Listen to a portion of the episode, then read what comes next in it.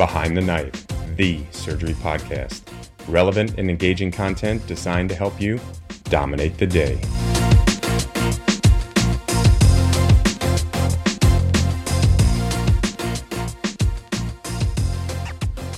Calling all surgical education junkies, Behind the Knife is looking to add three new fellows to our team this year. We are thrilled to be adding these positions as we've got big plans for the future and want you to be a part of them. We're working on countless projects that will make a real impact on surgical education, like our Trauma Surgery Video Atlas, Comprehensive Student Curriculum, Global Surgery and Innovation podcast series, and our specialty oral board reviews. We're looking for enterprising surgical residents to take the bull by the horns to build something new and exciting, and to innovate.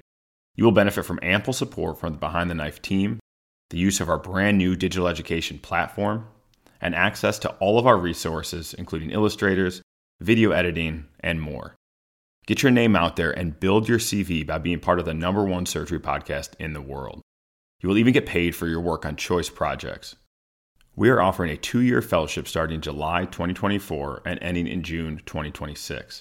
Only residents beginning their two year academic development time will be considered, and the residents, institutions, and mentors must approve of this fellowship. Check out the show notes for the application link. All applications are due March 25th. Greetings, everyone. Welcome to another HPB episode on Behind the Knife. This is your HPB team at the MD Anderson Cancer Center in Houston. I'm Anish, a T32 fellow here at MD Anderson, and I'm excited to be joined again by my mentors, Dr. Tim Newhook, the Associate PD of our HPB Fellowship, and Dr. Jean Nicolas Vauthey, our HPB section chief. Today, we'll be discussing bilateral colorectal liver metastases. Specifically, we'll discuss if and when resection is justified, different approaches, including the two stage hepatectomy, parenchymal sparing hepatectomy, and what to do for patients who might recur after bilateral resection.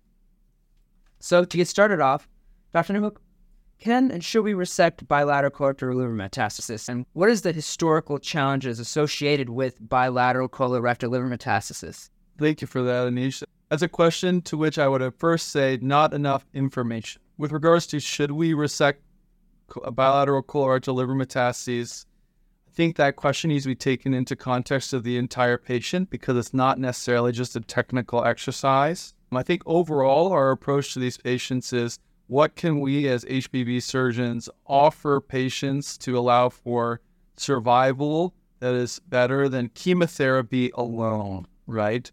So that comes down to two things. Is it biologically justified? Will that offer, from a biologic perspective, better outcomes, but also from a safety standpoint?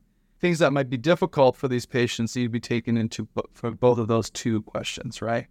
So the technical ones are what you may think about from residency in terms of what's safe liver surgery. I will say historically, I remember starting to train that there were even some textbooks that I saw in our resident library that said bilateral colorectal liver metastases was an absolute contraindication to resection. I believe that's old data that Dr. Vauthey may get into. But I remember learning that, and we've learned over time with a lot of contributions made from multiple people, primarily Dr. Vauthey, that show that that's not the case. So, technically speaking, things that matter are ability to clear all disease. Ability to clear all disease in a safe fashion requires making sure that patients are left with enough liver left over to support them. So, thinking about liver volume is a key part of the approach to these patients. Whether the juice is worth the squeeze is a biologic question. So, things like response to chemotherapy, if these patients are on chemotherapy, looking at their biologic profiles to try to minimize short disease free intervals are really important. Thanks for expanding upon that, Dr. Newhook. And like you mentioned, there are definitely still some textbooks, mostly older, that say that you know we should be very cautious in resecting patients bilateral colorectal liver for a lot of the reasons that you outlined. Dr. Vauthey, what I want to ask you though is what are some of the specific characteristics that might make you say we shouldn't resect this patient with bilateral disease? So I think what when you look at a patient with bilateral liver metastasis, you have to look at it based on really the classic prognostic factors of outcome, which had been described in the past and have been used over and over. And there was a colorectal risk score that was established long time ago, which is now a sort of passe because we're not looking so much at whether the tumor is synchronous or metachronous, or we're not looking so much whether we have a very, very high CEA, but we look really now at size and number of metastases as continuous variable. If you look at the past prognostic prognosticators, they were all, always using a dichotomous variable, but now we use continuous variable, and this is a this has been really well looked at in a paper called a, a Metroticket for colorectal liver metastasis, looking at uh, size and number of metastases, and on top of it, a yes no factor, which is whether the patient has has a mutated RAS in the tumor, in the primary, or in the metastasis, because there's concordance between the primary and the metastasis. So, so that's what we look at generally when we see patients, and then you can look at all the other mutations. But whether the tumor is present on one side on both sides, or the tumors are present one side on both sides, it seems not really relevant. It's more like an anatomic finding. Understood. Thank you, Dr. Vauthey.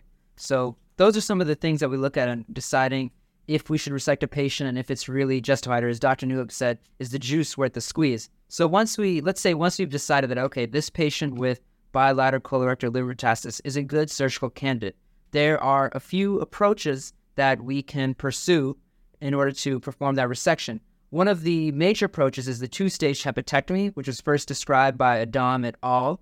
in 2000. And briefly, the way it works is you would perform a first stage resection. Mostly, you would do a parenchymal sparing resection of some of the left sided hepatic lesions.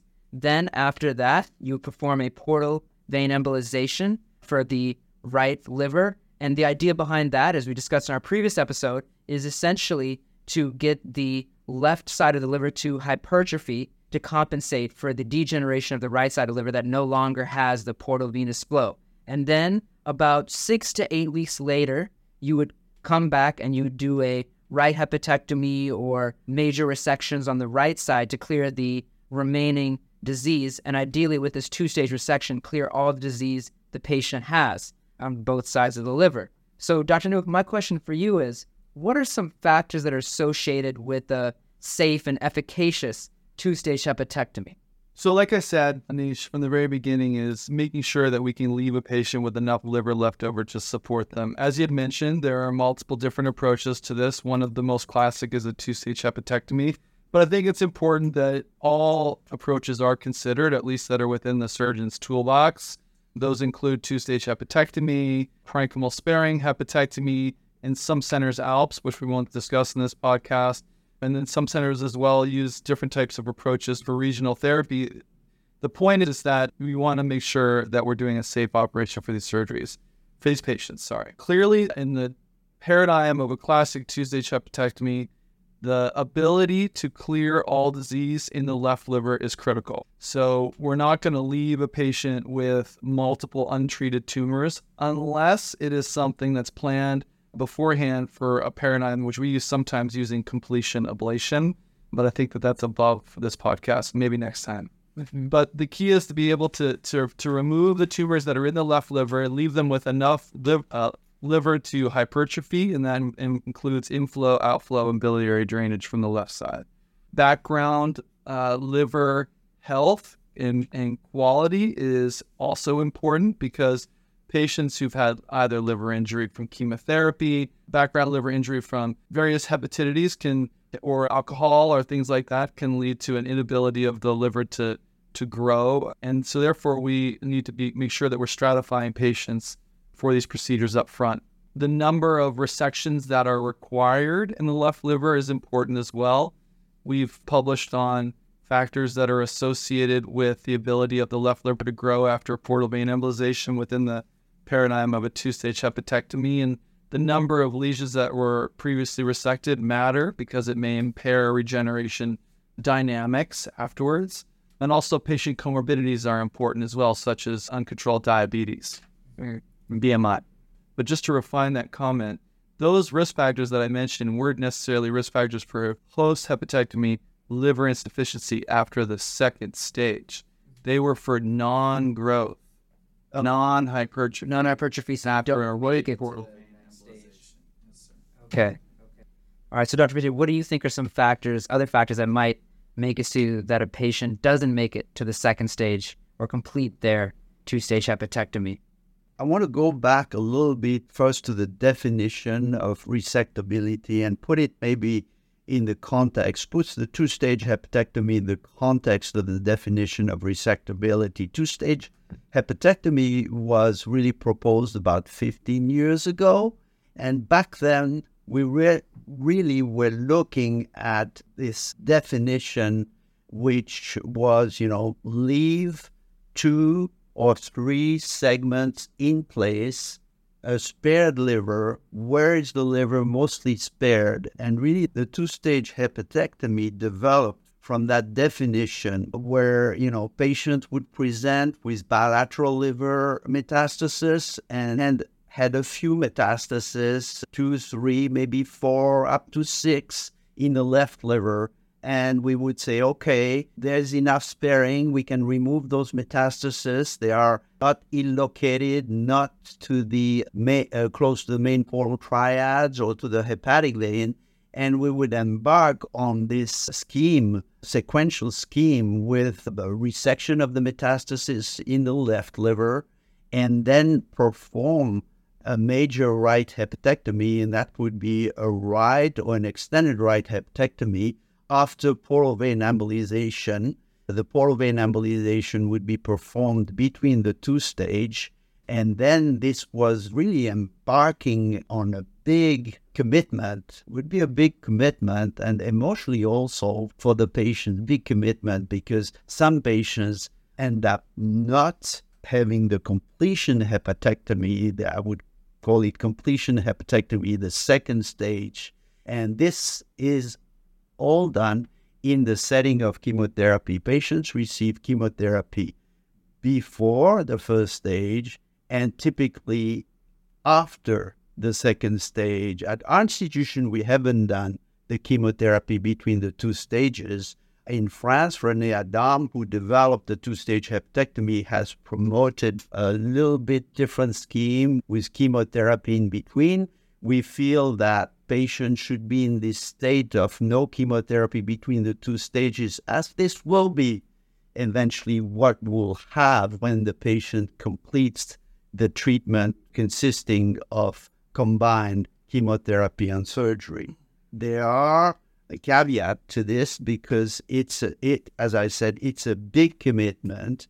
The liver has to regenerate in the meantime and also, I would say that this implies also that you do a big liver resection as part of the second stage, removing all the metastasis in the left liver. And, and there is a risk also of hepatic insufficiency, which is not null. So, so the two stage remains a procedure, I, I believe, that should be considered, but is being done less commonly at our institution. And we have moved now from two stage hepatectomy to parenchymal sparing surgery.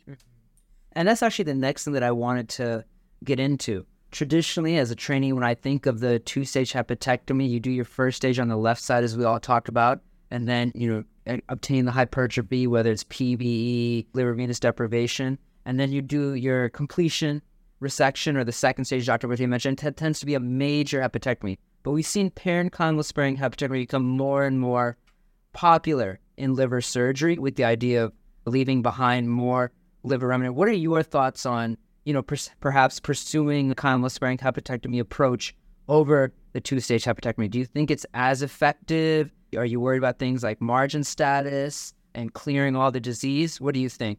Well, the if you look at the at the two stage, it was developed in an era when we were really very very obsessed with the margins, section margins, and based on our recent studies, we've found that very narrow margin, even positive margin, are associated with a low local recurrence rate and even not associated with worsened survival.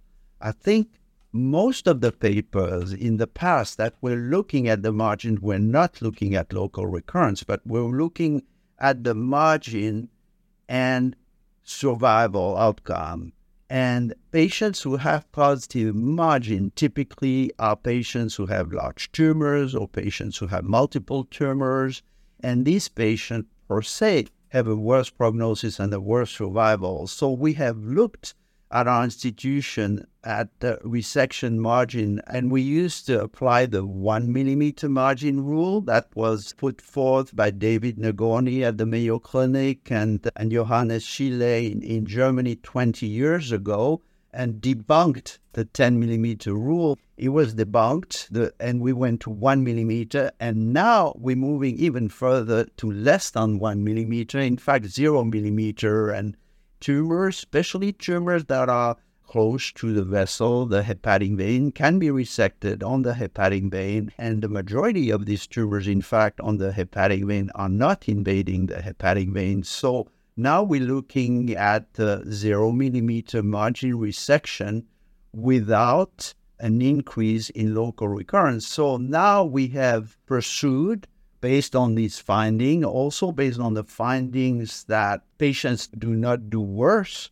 pursued parenchymal sparing. We use also our knowledge of anatomy right now, which we didn't have probably a number of years ago, especially in the right liver. The right, right liver was sort of a black box, and we were very happy to resect the whole thing, not knowing, in fact, the details of the anatomy of the right liver. But now we do know the anatomy of the right liver and know how to dissect deep in the right liver, and we can perform safely multiple resections. So now the question is, when do you do two stage and when do you do a parenchymal sparing? And you do a parenchymal sparing really when maybe there is six, seven, eight metastases in the right liver, but when the metastases are fairly central in the right liver and they are more like six, eight, nine, we just still do right hepatectomy. So we still, in these patients, consider two stage hepatectomy. So, what I'm hearing then, Dr. Vauthey, is first and foremost, when you're deciding between parenchymal sparing and two stage hepatectomy in a patient with bilateral liver metastasis, patient selection is key. You need to see the number of tumors in the right liver and the size of them. If the number and the size are favorable, then you can go for a parenchymal sparing hepatectomy. Like you said, if maybe it's like five or six or seven, they tend to be smaller tumors, then you could do PSH. But the key to do this parenchymal sparing hepatectomy is not is that it needs to be an R0 intent. Getting the, you know, if you have an R1 margin, our outcomes have shown that the rates of local recurrence in the liver are not significantly greater than that of a major hepatectomy, but you need to make sure that you go with a R0 intent. It's all about the patient selection and the R0 intent when you do the parenchymal sparing hepatectomy, and that's what makes its results equivalent to a major hepatectomy in carefully selected patients based on tumor size, mutation status, and tumor number. I would say also the location. If they are centrally located, fairly large metastasis, I would not try to do a parenchymal sparing resection on the right side. And then you have to look at also the relationship with the portal triad. I think it's different. The relationship between portal triad and the metastasis it can be a problem, and usually not a problem on the hepatic vein, but on the portal triad. Metastasis on the portal triad can be adherent and infiltrating, and that can be very different proposition. So Dr. Torzilli in Milan has been a big proponent of parenchymal sparing. He has um, now uh, developed um, an approach which looks at cluster of metastasis, and he calls it the roller coaster parenchymal sparing uh, surgery that uh, he goes after uh, 20, 30, 40 metastases in liver and, and preserve these segments or subsegments or portion of segments which are free of metastasis. And he has this way of looking at the liver in three dimension and sparing the liver. I think this is for the aficionado and and you have to really have a great understanding of the anatomy when you tackle such procedure and you have to be very patient because this procedure can last uh, more than 12 hours for complete clearance of the metastatic disease. And I also assume that when you do a parenchymal sparing hepatectomy, Dr. Newhook, that you need to be very comfortable with the use of the intraoperative ultrasound? I think that that goes without saying for all complex liver surgery. In fact, all liver surgery in general um, is ultrasound guided surgery in, in, in modern times.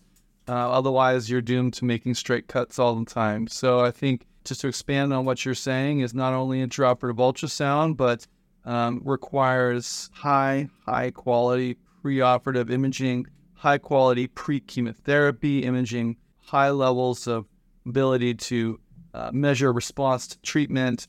You have to be confident in that what you're leaving behind has, as I said before, inflow, outflow, biliary drainage. I mean, this is what um, is required for advanced parenchymal sparing hepatectomy.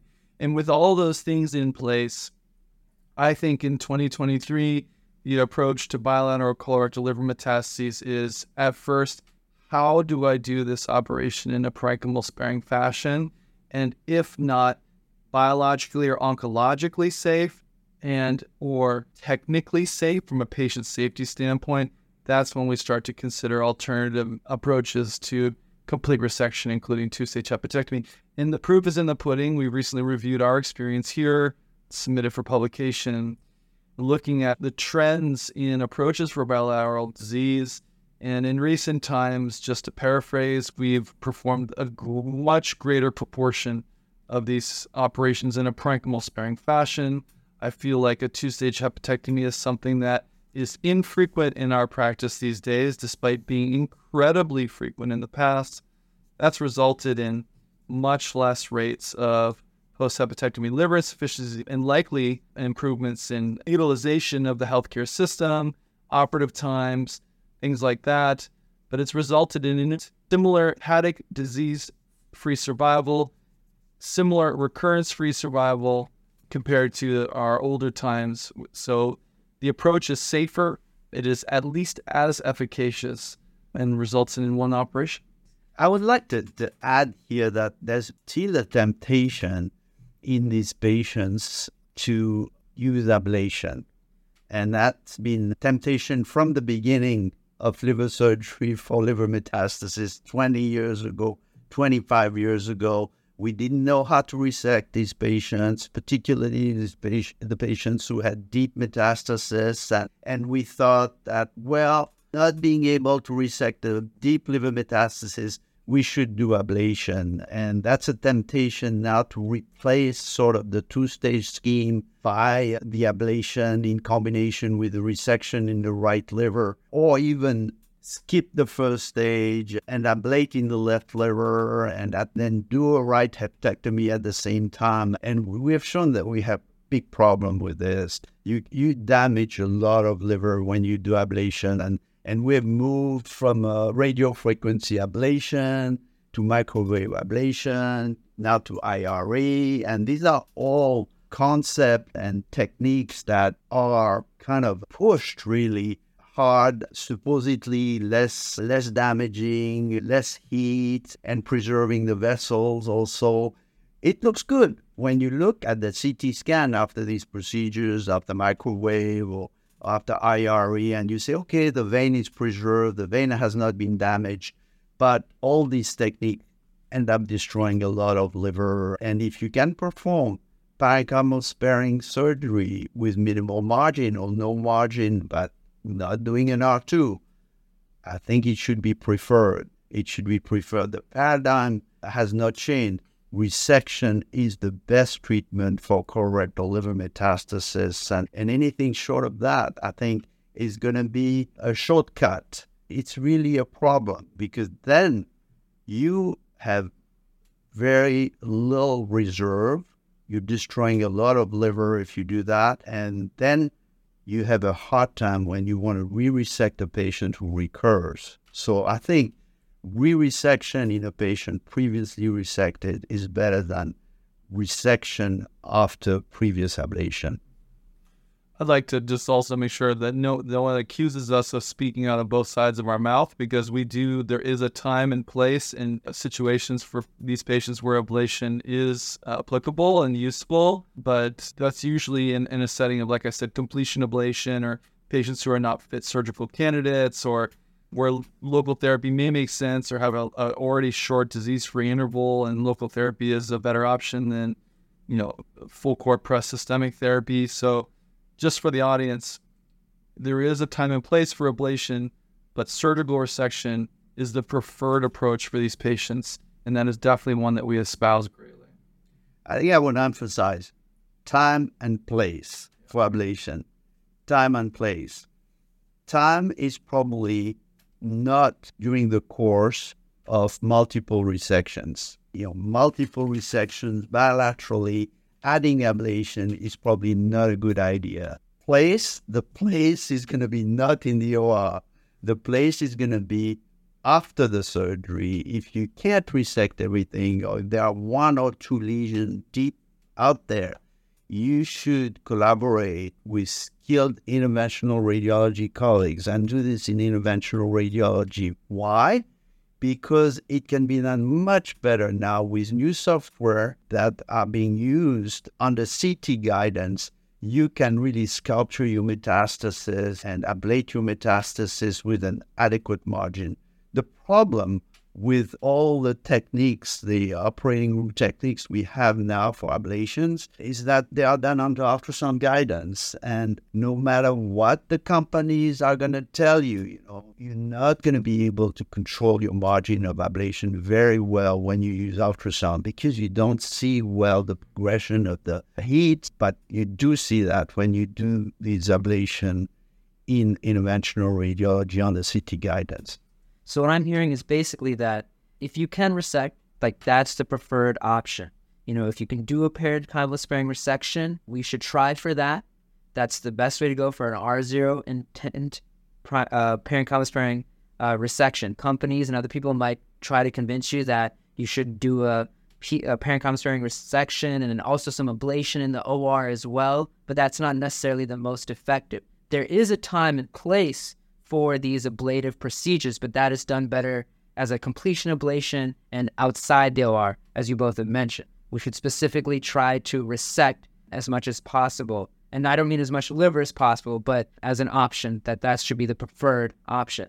But Dr. Vauthey, you also mentioned something else, and that's recurrence after bilateral colorectal liver metastasis. And that's something that, as a trainee, really was puzzling to me. What do we do with patients who they've had bilateral liver disease? We've resected on both sides. So obviously, you know, you might still be worried about how much liver is left. And then they recur. How do you manage those patients? Are they worth resecting? What are, you, what are your thoughts on that, Dr. Newhook? Well, we'll, we'll let Dr. Vauthey kind of expand on that, but I just think you have to define recurrence, right? Mm-hmm. There are so there are different types of recurrence. Most patients recur after any surgery for colorectal liver metastases. Now, of course, there's a spectrum of risk for recurrence, but overall, all comers, the risk is upwards of 80% of people will recur. Now, I tell patients on the flip side, look at that means that 20% of people didn't and had a curative surgery. That's quite impressive, right, for stage four disease. But I think we have to qualify recurrence as to what that what kind of recurrence it really is. So is it a, a short interval recurrence? Is it a long interval recurrence? Is it a peripheral recurrence? Is it a deep centered recurrence um, that requires multiple interventions or a significant amount of volume loss to address that tumor? What is the patient's back, background liver function? What is their background liver quality? What is the volume of the remnant of the liver? Basically, again, are I am I able to resect this tumor with a parenchymal sparing approach? Because after two-stage hepatectomy, that's essentially what you're left with, right? Mm-hmm. Is it a salvageable recurrence in the context of biology? Do the patients have other sites of disease? What is their mutation status? How many recurrences have they had? So I know this was a long winded answer, but recurrence is just a word. It's a scary one for patients, but there's so much important information we have to do for this. Dr. Vauthey has published on addressing recurrent disease in the remnant liver after two stage hepatectomy, so I'll let him expand on that. So we published the second paper on recurrence after two stage hepatectomy, and it's true that you can re resect patients who recur after two-stage hepatectomy, and it can be obviously, you know, recurrences outside the liver or inside the liver. As Dr. Newhook mentioned, when it's inside the liver, you really have to look at the location of the tumor. You know, is it central? Is it peripheral? Uh, usually, you know, you have either left liver that's left, but after two stage, this is a left liver that's left, but that has had previous resection.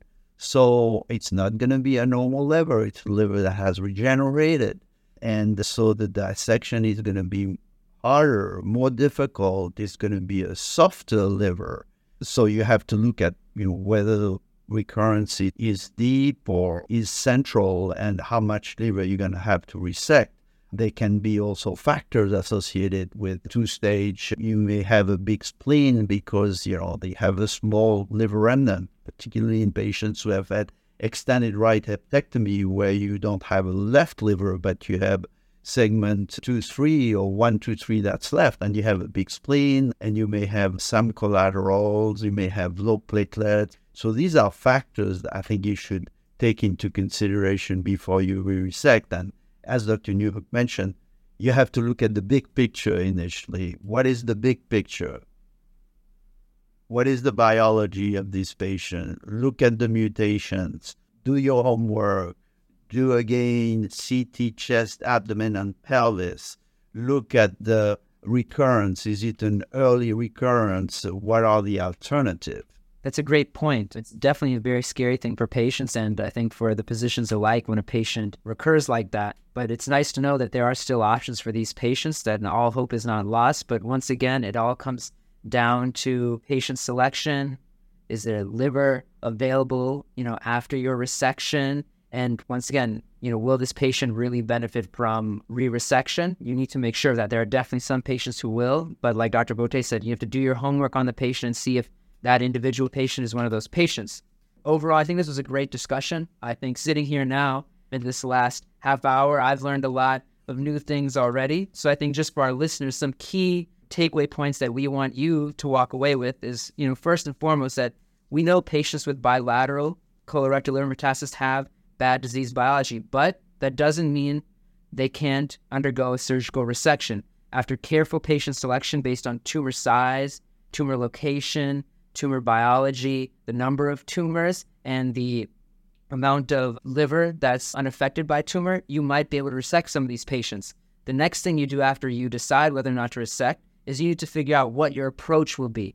Ideally, you should pursue a parenchymal sparing hepatectomy. There have previously been worries about margin status with a, a parenchymal sparing hepatectomy, but we've shown that as long as you go in with an R0 intent in carefully selected patients, once again, that it works. People may say, why don't you try a parenchymal sparing hepatectomy with an ablation? But as we've discussed today, there's a time and place for ablation we firmly believe that that place may not be in the OR, that the most effective ablation may be a completion ablation with our IR colleagues. And that if you don't think a patient can have a parenchymal sparing hepatectomy, maybe they have an unfavorable location of tumor on the right side, maybe the tumors are just too large, and maybe there's just too many tumors to do a parenchymal sparing hepatectomy, then you should consider a two stage hepatectomy. And as we discussed, there are certain factors that will allow patients to hypertrophy better than others, and you need to be mindful of those. And the last thing is that in patients who recur, you can still resect them. It's scary, but you can still undergo resection, but it's kind of like starting from the beginning again. You have to do all that homework again the tumor biology, how much liver is now left after that initial resection, and are they recurring in other places. Overall, this is a very challenging disease process, but there's hope, and of course, there's much work to be done. And with that being said, we hope you learned a lot today and dominate the day. Be sure to check out our website at www.behindtheknife.org for more great content. You can also follow us on Twitter at Behind the Knife and Instagram at Behind the Knife Podcast. If you like what you hear, please take a minute to leave us a review. Content produced by Behind the Knife is intended for health professionals and is for educational purposes only. We do not diagnose, treat, or offer patient specific advice. Thank you for listening. Until next time, dominate the day.